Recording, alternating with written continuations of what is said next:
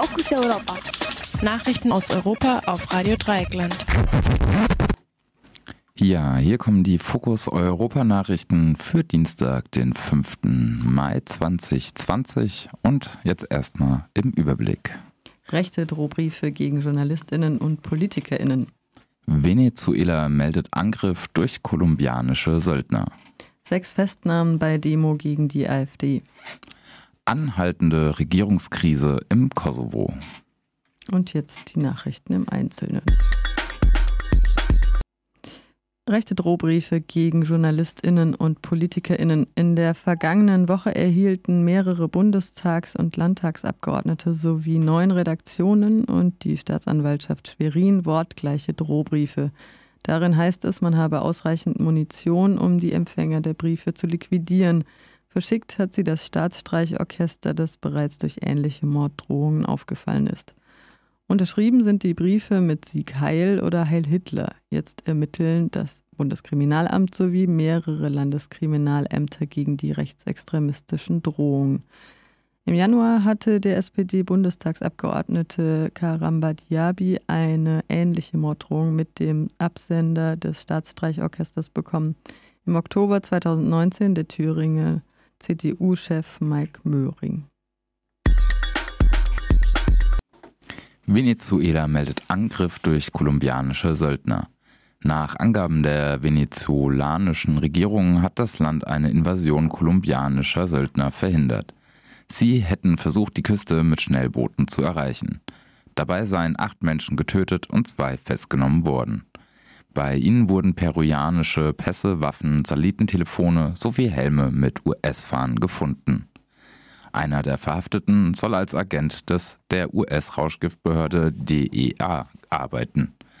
Präsident Nicolás Maduro beschuldigt Kolumbien und die USA, die Corona-Pandemie für einen terroristischen Angriff zu nutzen, um das Land zu destabilisieren. Die Recherchen dauerten bereits seit einer Zeit, seit einer Zeit an und es gäbe gute Informationsquellen, die das bestätigen. Kolumbien streitet jegliche Beteiligung an einen Angriff ab. Der selbsternannte Interimspräsident Juan Guaido hält den Vorfall für eine Inszenierung. Diese wolle die venezolanische Regierung für die Verfolgung Oppositioneller nutzen. Jetzt hat die Regierung mehr als 25.000 Soldatinnen in Alarmbereitschaft gesetzt. Jeder Zentimeter des Landes soll frei von Söldnern, Paramilitärs und anderen Bedrohungen sein, so der Leiter der strategischen Kommandos der Streitkräfte. Sechs Festnahmen bei Demo gegen die AfD. Bei der Demonstration gegen die AfD am Samstag wurden sechs Personen kurzzeitig festgenommen. Die Polizei erklärte, sie ermittle wegen Körperverletzung, gefährlicher Körperverletzung, Beleidigung und in einem Fall wegen Volksverhetzung. Außerdem wurden bei 16 Menschen wegen Verstößen gegen das Infektionsschutzgesetz die Personalien festgestellt. Ein zwischenzeitlich aufgetauchtes Video zeigt, wie ein Beamter einen Demonstranten scheinbar anlasslos und ohne konkrete Gefährdung mit der Faust ins Gesicht schlägt. Das Video soll laut Polizei der Staatsanwaltschaft zur Bewertung vorgelegt werden. Auch die Festnahmen wurden teilweise unter Einsatz von Gewalt durchgeführt. Anhaltende Regierungskrise im Kosovo. Auch fünf Wochen nach dem Sturz der linksnationalistischen Regierung unter Albin Kurti gibt es im Kosovo keinen neuen Ministerpräsidenten. Zwar hatte Präsident Hasim Tasi zwischenzeitlich die Mitte-Rechts-Partei LDK mit der Re Regierungsbildung beauftragt.